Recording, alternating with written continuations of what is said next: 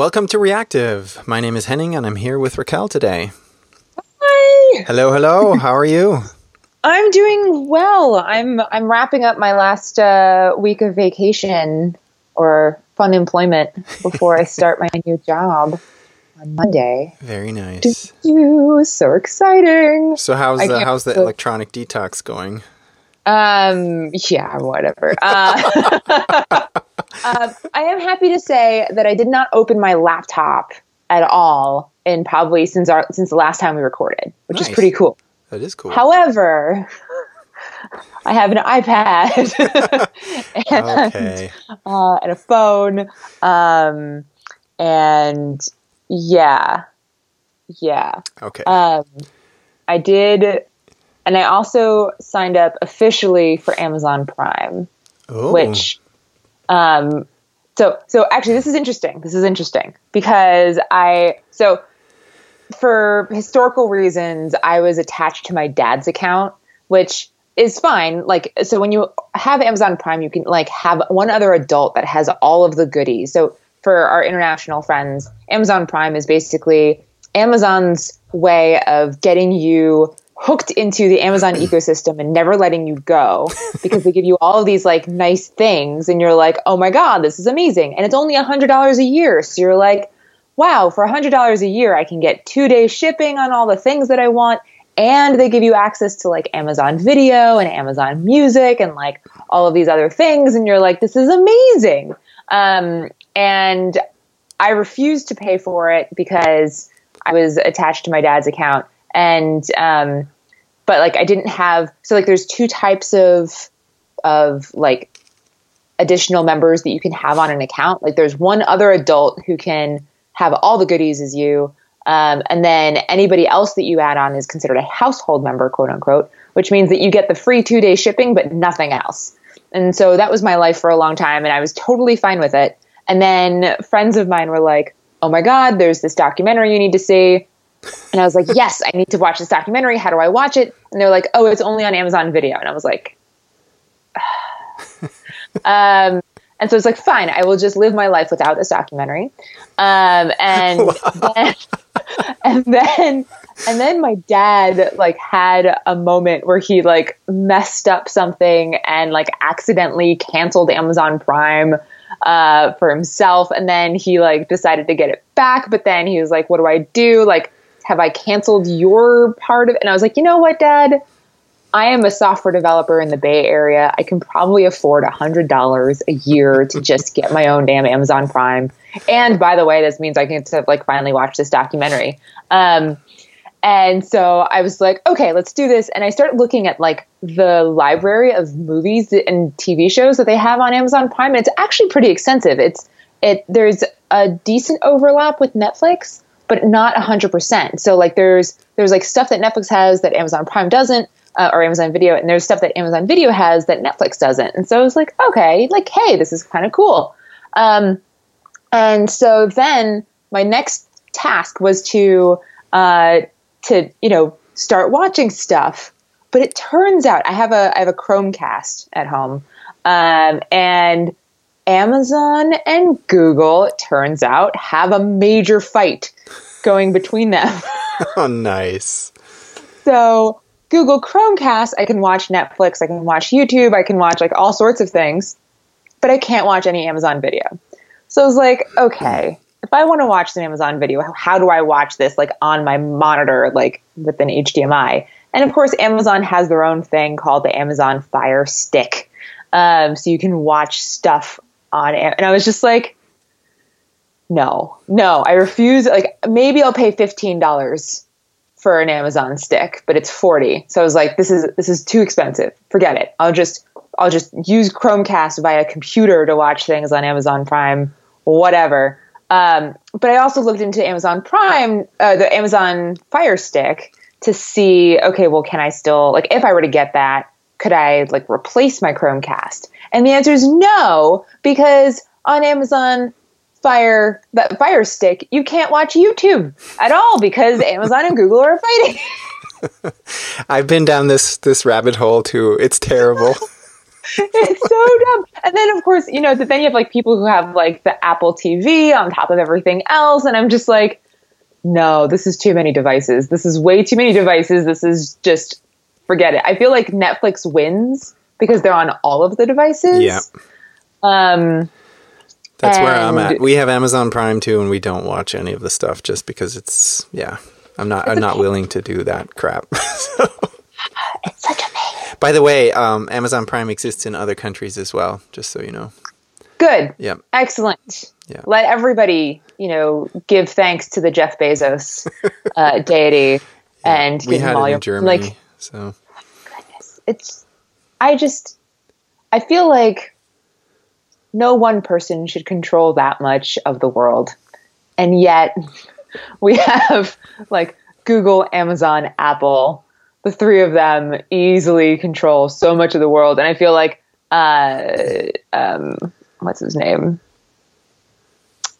Elon Musk is Yeah. like coming up. Like he's like he's on the ladder. He's like, "Excuse me, coming through, coming through. I'm I'm about to take over the world too." Yeah. And it's like what? So, It's pretty crazy, yeah. But yeah, it's these little technical things that you're like so like, oh wow, this is so cool, and then you run into all these little problems, and you have to have mm-hmm. all this, all the the company's proprietary thing to plug in, or make compromises, or just constantly be fiddling with stuff, and I don't want to do that. So I just settled on Apple TV, whatever plays on that, that's it, and it's easy. I have one remote. I'm not dealing with that anymore. I mean, the reason I love my Chromecast is I don't have to have a remote. My phone is my remote, and it's like great. Mm-hmm. Yeah, that's the we That's talked about that. I think yeah, that's the one Yeah. thing you can't wake the Apple TV up um, with the remote on your phone. You have to have the the actual remote. Yeah, and At the Amazon Fire so. Stick also has a remote. Yeah. This is stupid. Yeah. Ay, ay, ay. Too many So- things. That's my feeling. And I I like I kind of wonder like when we're building stuff ourselves, like are we locking our users in, right? Like just thinking about that from like a more meta standpoint, like yeah, it's great. You get your people to like you get your users to like sign up for your stuff, but how many users are kind of like you, Henning, who are just like no, no, Yeah. I'm just gonna pick one, and if it means that I can't get all the other things, then fine. Yeah, I think for me, less- it's probably I have too much other stuff in my life that I don't want to deal with these kind of things. There's mm-hmm. plenty of people that have no problem with that, and they probably think I'm nuts for not you know, mm-hmm. dealing with it. So, but I'm just Yeah. like, no. Just like, there's certain things it's just not high enough in the priority anymore. Mm-hmm. I think it's legit. I think Yeah. it's totally legit. yeah. Um, But I mean, you know, to to the to your point about you know what are we doing or what what why is this? I mean, it's it's all about money, right? I mean, that's what it comes down to. They all want to Yep. to have their own little thing, and they can do their nifty little features on their own device, and yada yada yada. So, unfortunately, that's how it is. Yeah, heavy sigh. Goodness gracious. yeah. Um, But in in happy tech news, There you go. um, there is a, a a video out there in the world um, of a there's a, a a Japanese artist, and I think we we shared this in the Slack channel, um, or somebody shared it in the Slack channel. It was just amazing. Um, but basically, it's this Japanese artist who um, he he like retired. He was a he. I don't know what he did before, but um, he retired and he wanted to make art. He wanted to do painting, but he didn't want to go and spend a whole lot of money on like painting supplies and all that stuff. And he was like, no, no, I want to do this as cheaply as possible. What do I already have that I can just make stuff with? Um, and like to the point where he like, so he had his computer, but he like didn't want to buy new software either. Like he didn't want to buy Photoshop. He didn't want to buy any, any like any software. He wanted to just use what he already had on his computer. So he decided to he decided to use Microsoft Excel, and it's amazing. So I saw Like, the pictures and I hear what you're saying. I just don't. I didn't go into it in, in in any depth. So how on earth is he actually making these images with Excel? Is it like a yeah. pixel, one cell is a pixel, or or what? That's what I thought. I thought like he was just sitting there doing like fill, like color fills on like each individual cell in. um, but no, he actually, what he uses is the graphs function and he builds little graphs um, and, and like just does drawing, like he just draws in Excel. And like if you watch the video, he'll actually like show off a little bit of what he does, but like he uses like different gradients to get different colors and like and then he like overlaps different like graphs on top of each other to make these genuinely beautiful things. So he drives um, the graphs with numbers. Is that I, it? No, he use, he uses his mouse. I don't know how he's doing it, but like he like I saw him like like draw like a bell curve and then like a couple other like I don't know if there's any numerical piece to it or if he's just using that would like, be totally insane. yeah, I know. I, I'm just like, what are you doing? Um, and then he prints it out on like high quality paper, and like it, it's beautiful. That's amazing. Um, but nobody's buying his stuff yet. I hope I hope that's changed. Um, so I'm just like I'm just amazed, mostly because like my experience with Excel is spreadsheets and I think about spreadsheets the way I think about like going to the dentist, right? like a necessary evil, yeah. but not something I want to do all the time. Well, it's also an artist's device, apparently.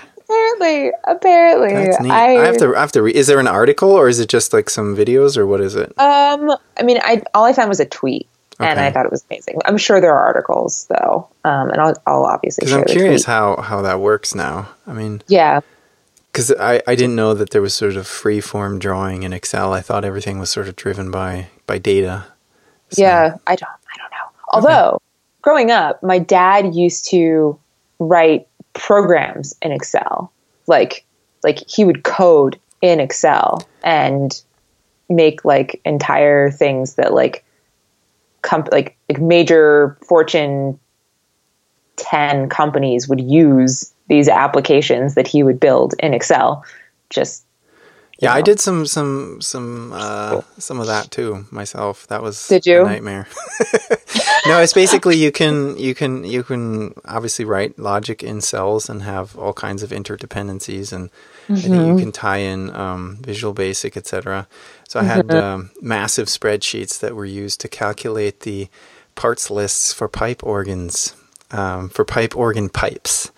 So because pipe organs are the most insane thing in the world, as They're far ridiculous. as yeah, uh, as far as like crafting something like that because there's no two pipes in the instrument of thousands or tens of thousands that are the same and mm-hmm. it's it's it's to the point where the wall thickness of a wooden, you know, pipe is different from one to the next, or at least from one set to the next. So, wow, you have to calculate all this stuff based on you know the type of um, sounds that you want, and there's mm-hmm. various formulas to do that. So you can sort of interpolate between the C's. Uh, mm-hmm. and um, you know figure out what the you know the material list for each of each pipe is and uh, i spent like a summer making crazy spreadsheets to, to do that. Because before that, they would do that all by hand, which is even more insane. So you can't see me right now, but I am shaking my head like, uh, uh, yeah, no, thank you. That's actually where all of my software, um, sort of my first tinkering with software started was in in organ building because I worked for my dad who had an organ building shop, a well shop. It's a was a one of the top companies in that um, industry, and he would have me work in these different departments, and some of those were building pipes, you know, and um, there was there's metal pipes and there's wooden pipes, and then there's like various racks that you have to. Uh, create in order to hold. So there's like c- cylindrical metal pipes, and then there's cone shaped pipes, right? And they're made mm-hmm. out of mm-hmm. a tin and lead. Um, uh, what's it called? A mixture in in, in metal is a met, oh, in German oh, it's like, a Legierung, but I don't know what it is in English. I it's mean, an it's, alloy, right? I think. Yeah. Yeah. So it's yeah. a mix of that, and it's it's really soft. So over time, if they didn't have support, they'd just probably like collapse and you know fall over. so you have to build. So if you if you think about an upside down cone, right? You have the dimensions at the bottom. You know what the diameter is, and you have the di- diameter at the top, and you know what the distance between those two diameters is. So you can figure out at any given height what the diameter is, right? Mathematically, and um, so what what these um, poor saps would do before I saw what they were doing is they would lay out the pipes on a table, like line them up at the bottom, and then with a tape measure, go and figure out where they wanted to put a, a rack that basically supports them, which is nothing more than basically holes that you slide these in and you you put felt around the inside. And they would they would then go and measure the circumference of the pipes to then figure out the diameter somehow at this given spot, right? And then I'm like, Oh, what are you guys doing? This is crazy. And they're doing this with like hundreds of pipes. And uh, so I figured out, you know, I gave them like a little, I think this was my first Pascal program or one of the first that was actually used, is where you would enter the data for the pipes and you would say, I want, I want a rack at this height. What is the diameter of hole I need to drill? and it would give them that. so, so it, you know, it turned out to basically be sort of a, an, an export from a CSV file to get the pipe data, and then basically them Mm-hmm. specifying what what height they want to have this at, and it would just spit out the diameter, so they wouldn't have to this whole manual step of shuffling pipes around and you know taking them out and putting them back in, laying them down, and all this kind of stuff was uh, eliminated. So. Anyway, totally sidetracked there. no, I think that's fascinating. I think it's so cool when, like, I mean, call me ridiculous, but I really like it when people use software to solve real world problems. yeah, that's how it how it all started. So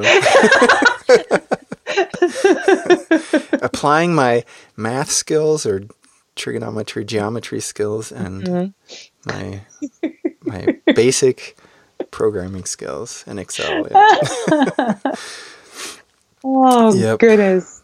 That's cool. that was fun. That's awesome. Yeah. That's awesome. Um, yeah. So cool. So yeah, I'll be very curious to see what what how this guy is making art in Excel. That's Mm-hmm. it's just yeah, that that's puts a smile on your face. It's cool. Something creative. yeah, for sure. Yeah. for sure. Um, trying to think. Uh, so you know that's always exciting. Yep. Um, what's on what's on your mind? Um, I'm sort of wrestling with um, code review and how to um, how to streamline it, how to do it better.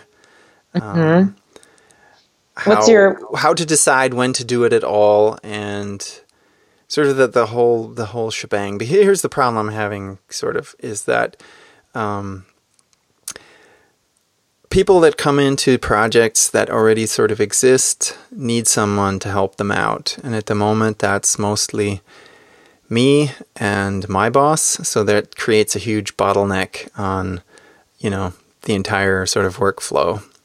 So I'm trying to figure out how I can best equip people or enable people in the team to do reviews. But in order to do that, I need to know or I need to decide what sort of the expectations are. And for me, that's even at this point somehow kind of difficult to figure out, you know, because code reviews that if to me at least when I think about that, there's so many different levels of that, right? There's um, you can look at things that if you just take a method in a class or something and you you look at it for look at it in regards to you know um, will it even execute? Are there edge cases you're not considering because you know you have some sort of branching in there that doesn't maybe consider all possible um, you know flows through that? What would happen? Just things that are completely like isolated to that that you can look at um, if you understand what you could put in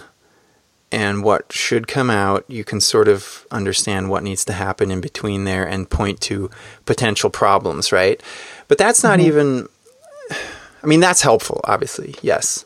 But then there's the issue of like overall, more like architecture. So if I'm asking someone to implement a change in application A, that talks to application B and C, and maybe the person writing the thing doesn't understand 100% what happens downstream and what kind of implications it could have if you do something in your own app. Uh-huh. That's more like a bigger architectural thing, right? And that's that's mm-hmm. that's the harder part.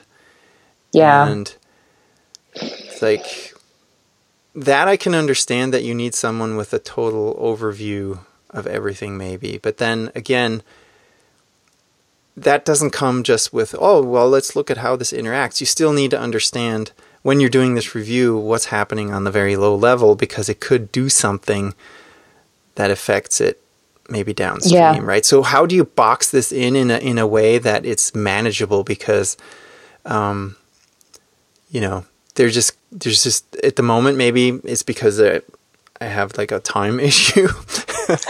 but but that's to me the biggest problem is how do you clearly define what is the developer's responsibility what do you want to get out of the code review? What is reasonable to get out of a code review? And how do you do it?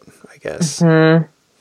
Yeah, Very gosh, broad. that is hard because, uh, I mean, oh, especially when you have bigger teams, like the, the larger your team grows, the less likely one person is going to have the entire system in their head, right? Precisely, and yep. so, like, you can't, like, in a smaller team, like when I was at NPM, it was pretty easy to just be like, all right, when you're doing a code review, like make sure you have somebody on your team review it and also somebody who has reviewed a bunch of cross team stuff. Because, like, the easiest way to learn, right, in my opinion, the easiest way to learn would be to um, just kind of ship it and see what happens. yeah. and then and then learn the hard way, right? That oh shoot, this broke this, this broke that um, and you figure it out and you're like, oh, okay. And like, that's what good staging environments will, will enable you to do, right? Like if, if you have a nice staging environment, um, then you don't have to worry about setting it off to production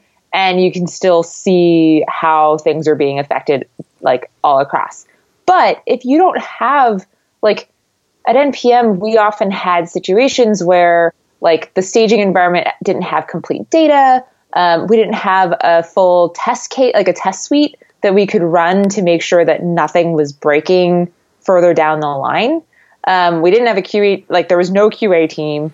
Um, and so basically, sometimes you just be like, yeah, this looks good. And you'd ship it and you go to staging and you're like, yeah, yeah, this, this, this still looks good. And you push it to prod and then suddenly support's like, oh God, everything's broken. What did you do? and you're like, oh no, roll back, roll back. What happened? Yeah. And then you try to recreate it on staging and you're like, oh wow, I didn't even realize that I had a, I had broken it in staging as well. So, but that's oops. a really interesting point, right? Because that's the issue that we're having too. These are these are fairly complex systems that have a lot of external services, and in staging, a lot of these services are not available.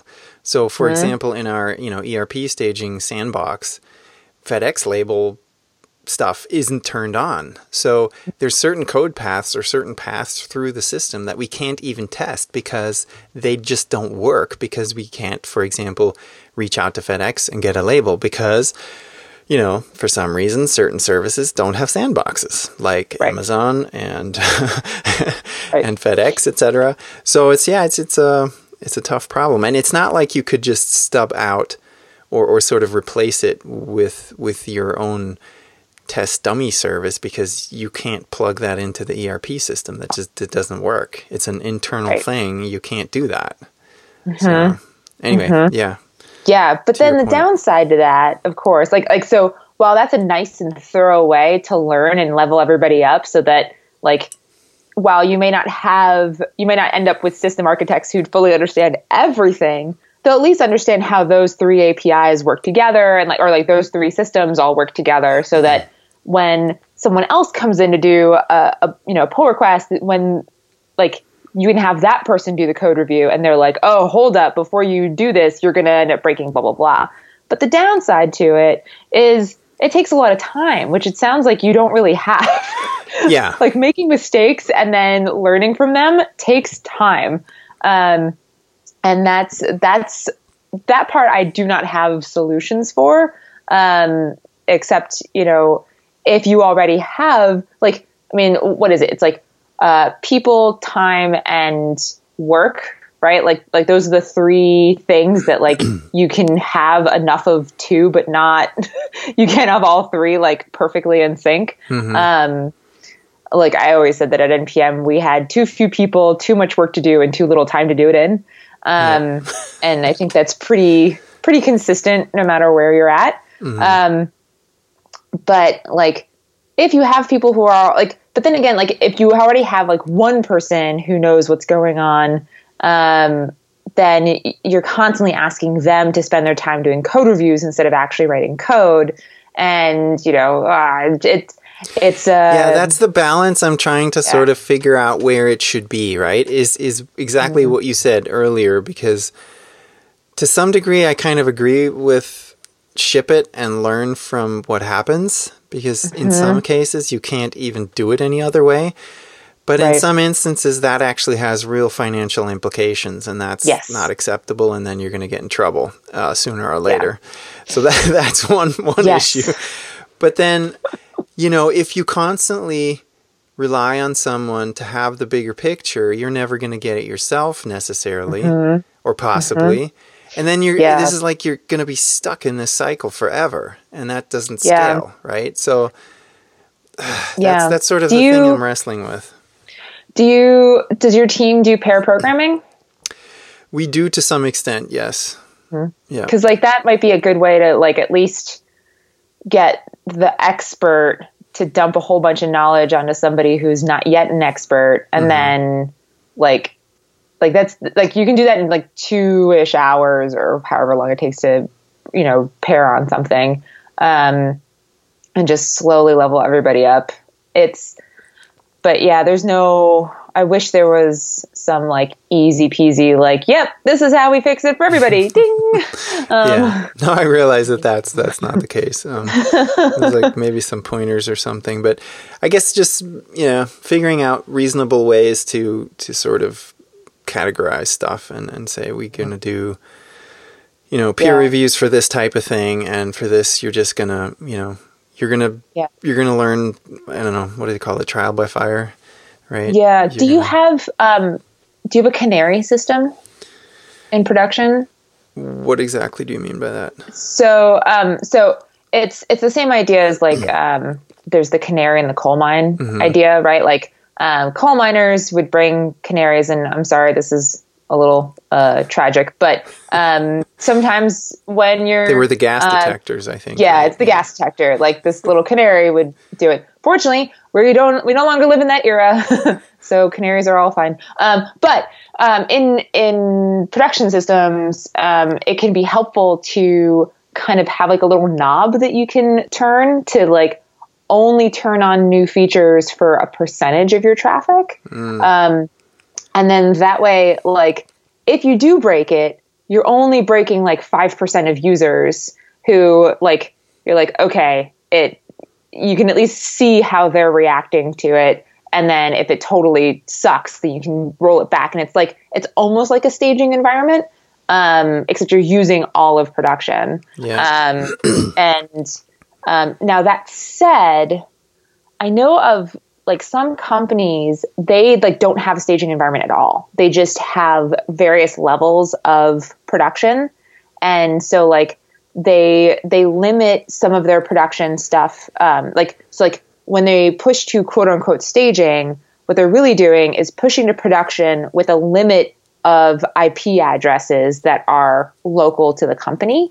So, like, you're using all the production level stuff, Uh, um, but Yeah. nobody else can see it except for people like in the company. And then, like, you take it to the next level, which is like, um, it's a, like a trusted group of people. Like, maybe you have some insiders, or like, you know, you get people to pay extra just to break things, right? Like, Yeah. people love being part of like the beta or whatever. And if there are people who are really vocal, like it, it can be a really useful tool because you can just be like, all right, we're pushing this brand new thing to you. Please give us feedback. And they're like, oh, yes, I can't wait to complain at you. This is so exciting. um, yeah. but then, like, they're not pissed at you for it breaking. Right. They're just like, haha, it broke. See? um, and and that can be like really useful. And then like you slowly up the ante to eventually roll out. Um, one company I know who does that they it takes them like three to six weeks to roll out new changes just because they want to slowly up the ante and then that way if like they need to roll it back it's not the end of the world it's only a few people who are affected um, so yeah i'm thinking about that as you're talking and it's it would be very complicated for us to do that i think and i don't know if it would yeah. really apply because these are well maybe i'll i'll, I'll sit on that and think about yeah. it yeah oh no the nothing that I suggest is a must do. It is a. I, I realize that. I'm going to go to work tomorrow. Raquel said. yeah. this person who you have no idea who they are uh, suggested I do this thing, and therefore I'm going to break everything right now. Yeah. Oh no, dear. Don't do that yeah. yeah. So basically, I don't know. I, I I'll just um, wrestle with this a little more, but I think the the idea of the pair programming, ratcheting that up, and sort of trying to to spread knowledge across more p- parts of the team that would be helpful. Um, I think also maybe you know part of the problem that we're having is is maybe just that because of the impact that things can have, the ne- the potential negative impact on the business, it's kind of a scary thing to to, yeah. to, to let something fly. And testing, I've thought a lot about that, and I'm not saying that it's impossible, but it is really difficult in in this type of environment. Um, yeah. So we need to just get better at decoupling things and trying to sort of simulate certain parts of things. Because I'm, I'm thinking about like, you know, order confirmation systems where you have like thousands of orders coming in and you need to process them that process them in a certain way and send out confirmation emails and you know, if you do that incorrectly, then you have a whole bunch of upset people. Yeah, inside and sure. outside the company, you know. So it's for uh, sure. Yeah. So yeah, um, you might also consider like bringing it up in like um, an engineering meeting, like maybe not the entire engineering team, but at least like a, a subset of people, and just be like, all right, here's the problem what solutions can you come up with and like yeah. just do like a brainstorming session like no no ideas are are horrible until after all the ideas are out and then you can start to like call it down mm-hmm. um but like people have some pretty cool ideas like just like so and sometimes like one silly idea um can lead to better and better ideas yeah. and um i think especially as an engineering manager, I find that that can be a really useful way to get the engineers on the team to feel mm. more ownership mm-hmm. towards some of the issues. And then they're like, oh, oh, yeah, okay, this is like, these are our goals. This is why we're motivated to do things. how do we, how do we fix this yeah. ourselves? Yeah. Um, which is pretty darn cool. Yeah. Um, so yeah, I think that it's like that is one aspect of it and then sort of give people ideas on how to to sort of stub things out or, or basically modularize things to, to pretend to do stuff. I mean, I, you know, talking about Amazon earlier, we are, we're building a, thing now where we basically do Amazon Prime fulfillments. And um, th- surprisingly, Amazon does not have a sandbox. So there's this very, I don't know, it's it's I think it's fairly complex to mm-hmm. basically you create a shipment um, via the uh, Amazon Marketplace API, right? And that's all still free. So you create this, you tell them what you're shipping, um, how big it is, yada yada, and then you basically go to another endpoint and pass in the shipment and ask for uh, shipping uh, options, right? and then you get back this monstrous array of depending on how your account is set up all these different options for shipping their cost the carrier the you know estimated delivery date etc and then you need to go and basically figure out programmatically which one you're going to choose. And then you basically get all this data that you've collected from probably two or three previous api calls and then actually create um, maybe that is then when you create the shipment. You go to Amazon and you basically once you commit that thing, you're paying money because you're buying the um, you're buying the shipping label from from Amazon, who basically reaches out to FedEx to go get that. But so the way we test this now is because we have multiple components in in this process, right? So we don't want to to try to test like the for example the the scanning system that that's used for fulfillment that sort of initiates the whole process of getting the label from Amazon we don't want that every time to basically go into the ERP, make the fulfillment, go out to Amazon and buy the label and ship it back until we get that right because you'd be, you know, burning up tons of stuff and you'd make a mess in the whole system, right? So one of the things was to so basically just give it dummy responses. Seems trivial or sounds trivial, but you know, maybe not everyone thinks of that, but so you maybe do it once, you capture that and then you send it back as sort of a canned response to the you know the front end essentially right? Until you get that ironed out and then you go deeper and deeper. And then basically what we, we sort of end up with to test the whole thing full circle is we have to get in touch with the warehouse and get, have them decide which order number they're going to give us to play with that they won't touch. So there's like an agreement there verbal.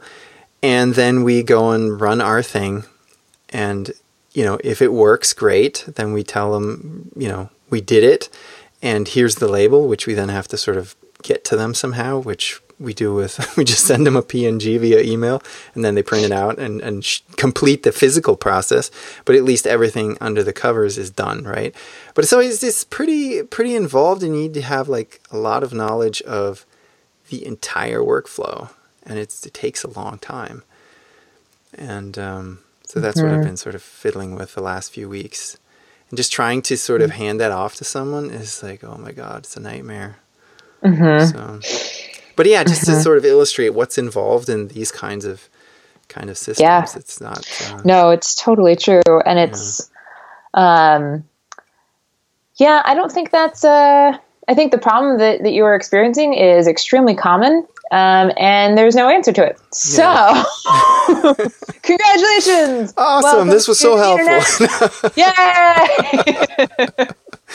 yeah. yeah, I guess it's different things apply to different stages of that process, right? Yeah. Some of some Absolutely. stuff can be done with unit testing, some is code review, some is I don't know, trying it out and seeing if it works mm-hmm. in production, which can be scary. Yeah. Oh, goodness. Anyway, yeah, if anybody, I don't know, this would be an interesting conversation for the Slack channel if, if anybody has like some good input on on how to structure this or how to sort of figure yeah. out how to go about this. Yeah. And I mean, I think even even if you don't have like good suggestions or like you can't think of something that's like, "Oh, this is a good suggestion. This is how to do it." Um, even just sharing how does your team do it? Yeah exactly i think would be, would be really useful like just putting it all out and saying all right what are we doing? Yeah. um, like what, what do other people do? Because sometimes um, sometimes i think that people tend to stay kind of quiet about what they do because they're like well i don't do anything special. But it's not special to you because you're embedded in it. Yeah. But something that seems really obvious to you because you're doing it every day might be completely, totally mind blowing to someone else. Um, and uh, yeah, so or maybe you don't like, say anything because you think you don't have, like you said, a solution for it. But here, right. here I am. I just basically came out and said, I don't know exactly how to do this. So. Yeah, and you know what? Most of us don't. I don't think anybody really does. I, um, when I was interviewing at various companies, everyone was like, "Yeah, we're still figuring it out as we're going along." And I'm like, "You've been in business for X number of years," and like, "Yep, still figuring it out." um, yeah. So you know, it's it's it's pretty common in that uh, everybody's figuring it out. So yeah. Um, yeah yeah. Sorry, I don't have anything more concrete. No, no, it's just it helps to throw ideas around. I mean, that's yeah. that's useful. So yeah, for sure, for sure. Yeah. Um, so um, last but uh, certainly not not least in terms of conversation topics, um, it's that time of year again on Twitter when somebody says something like, "You should get a CS degree to be really great at programming." Hey. Um, and I, I, I see where this person is coming from. Um, so somebody on Twitter said, um, I can try to bring up the exact quote, but um, basically it was, let's see, um, on the job training is fine if you expect to be if you expect to be programming for only five to ten years. A thirty to fifty year career requires a foundation that you are unlikely to get on the job. If you love programming, get your CS degree.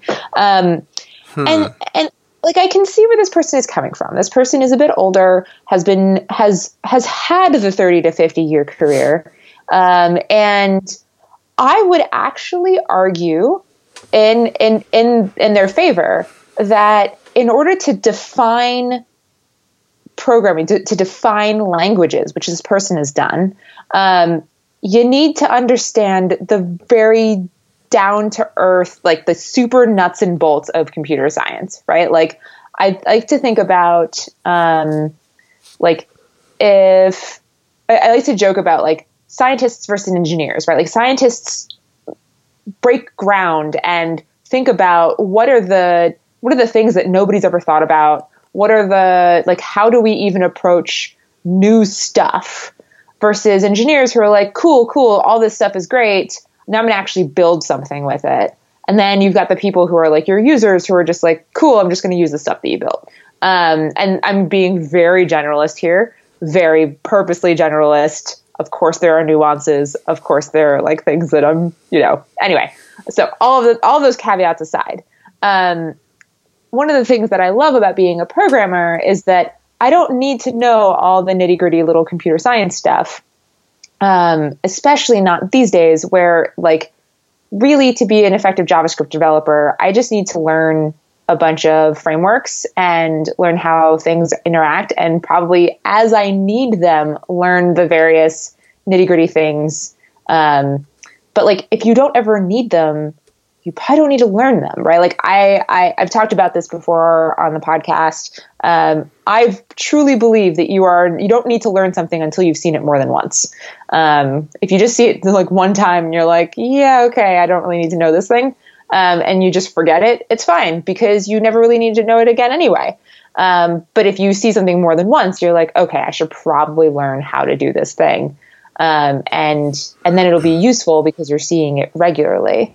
Um, but, but isn't this sort of? I'm thinking about what, what this person said, and, and it's probably is sort of coming from you know it's it's that that statement is sort of informed by their own experience maybe with what they're doing themselves and maybe they couldn't see that they would be able to do what they're doing if they didn't have a degree mm-hmm. but that's i don't know if that's true though that you you can make that kind of I mean, I am pretty sure you can't make that kind of blanket statement to say that anyone that has no CS degree will be out after five or ten years. Yeah, that that doesn't that doesn't make sense, and I know that to be not true because I know people.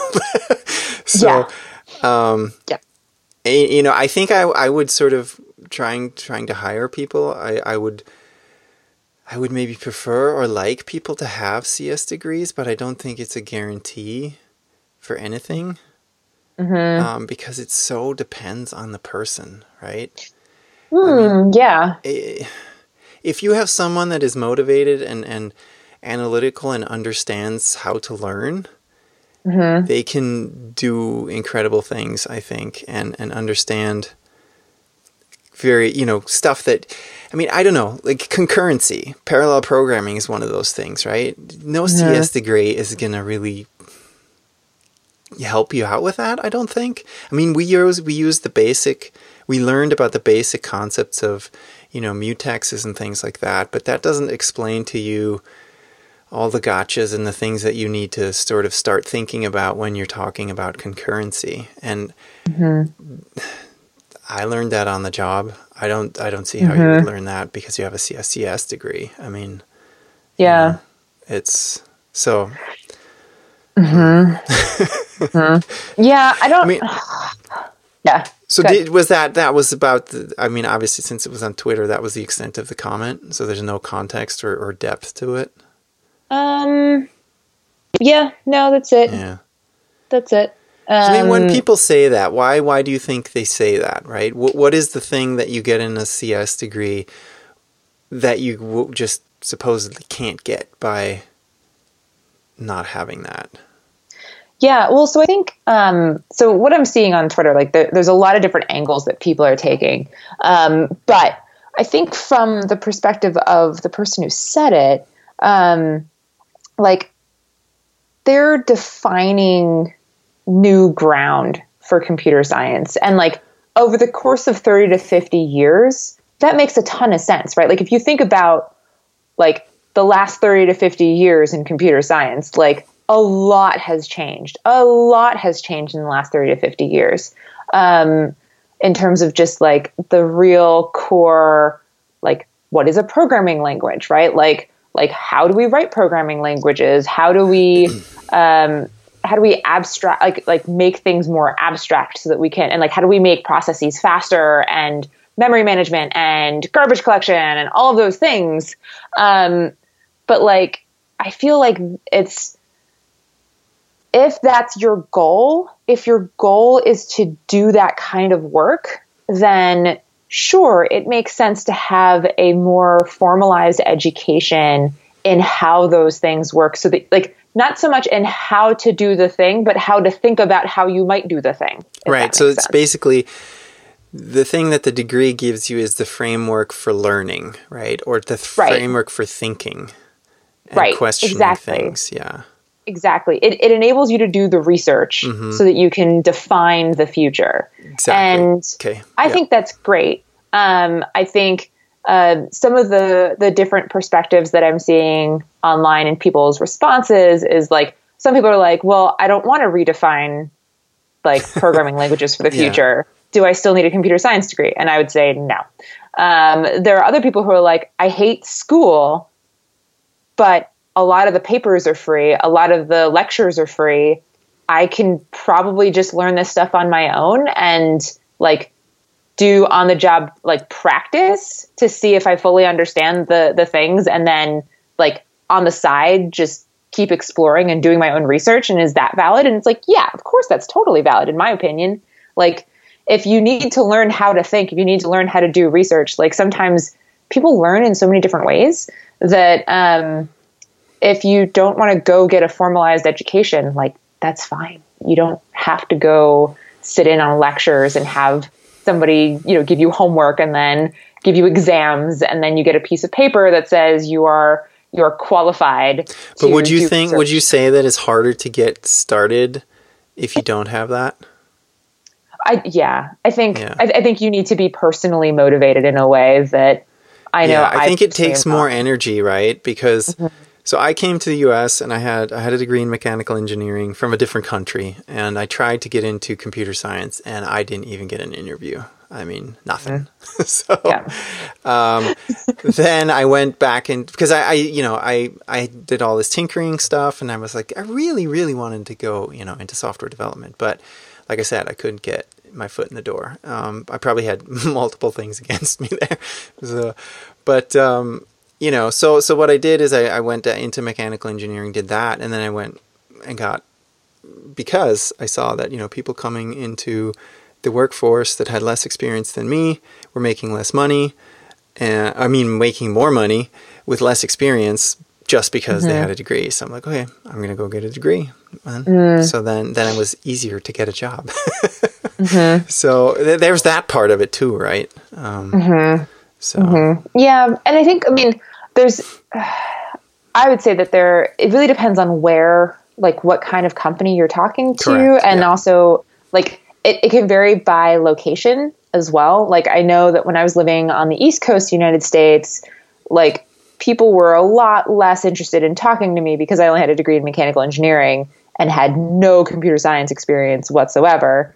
Um, but I was like, look, I, I program robots. And like, nope, nope, nope, that's not, that doesn't count. And I'm like, come on. Yeah. Um, but then being on the West Coast in the Bay Area specifically, like people are just like, yeah, I don't know, who cares? Like, it's fine.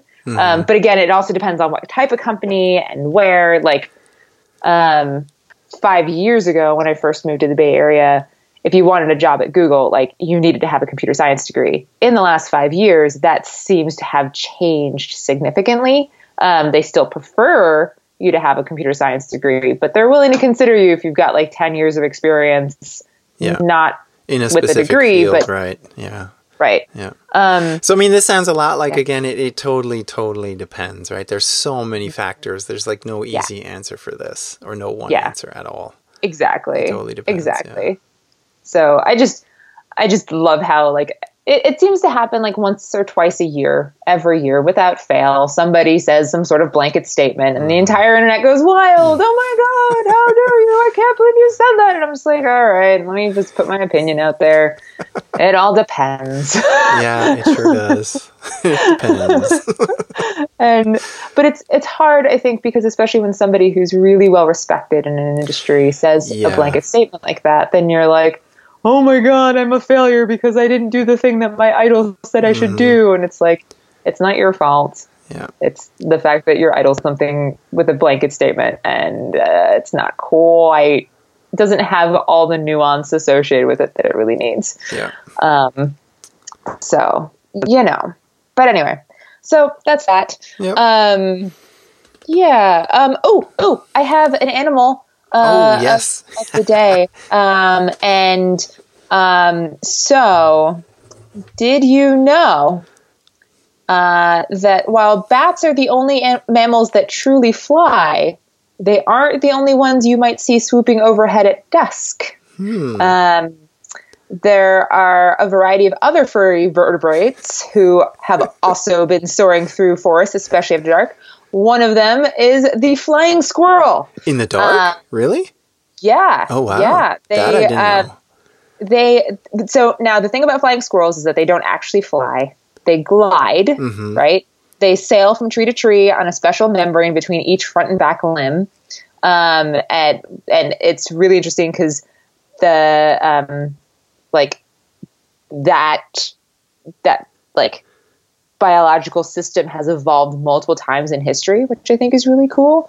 Um, but like yeah they they fly they, they glide through trees by moonlight uh, so they can look like ghosts. I kind of wonder what, what percentage of people who swear they've seen a ghost actually just saw a flying squirrel.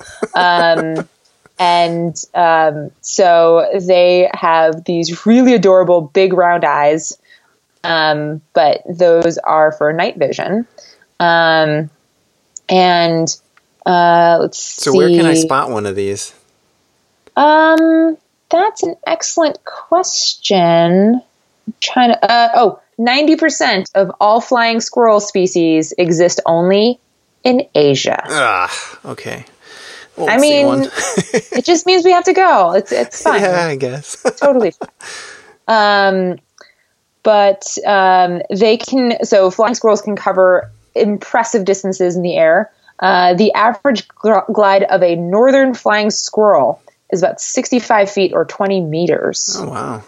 So, um, but they can also go much farther if needed. If needed, in that they can, they the glides have been recorded up to 295 feet or 90 meters. Dang. Um, so that means that an 11 inch, 28 centimeter northern flying squirrel could glide almost the full length of a soccer field.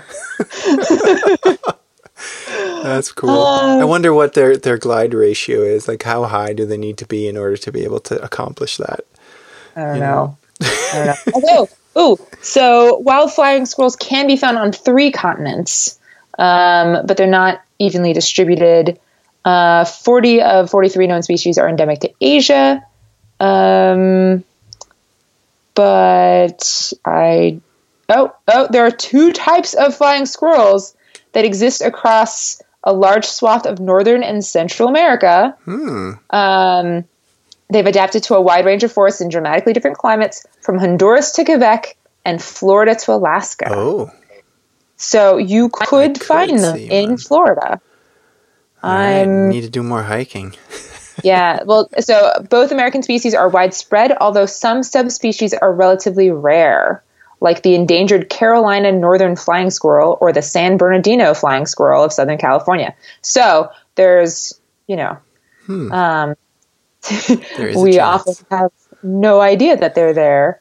because they, you know, hang out at night. Yeah. So- I didn't know that they they were doing that at night. That's that seems dangerous to be flying through trees or among trees, around trees at night.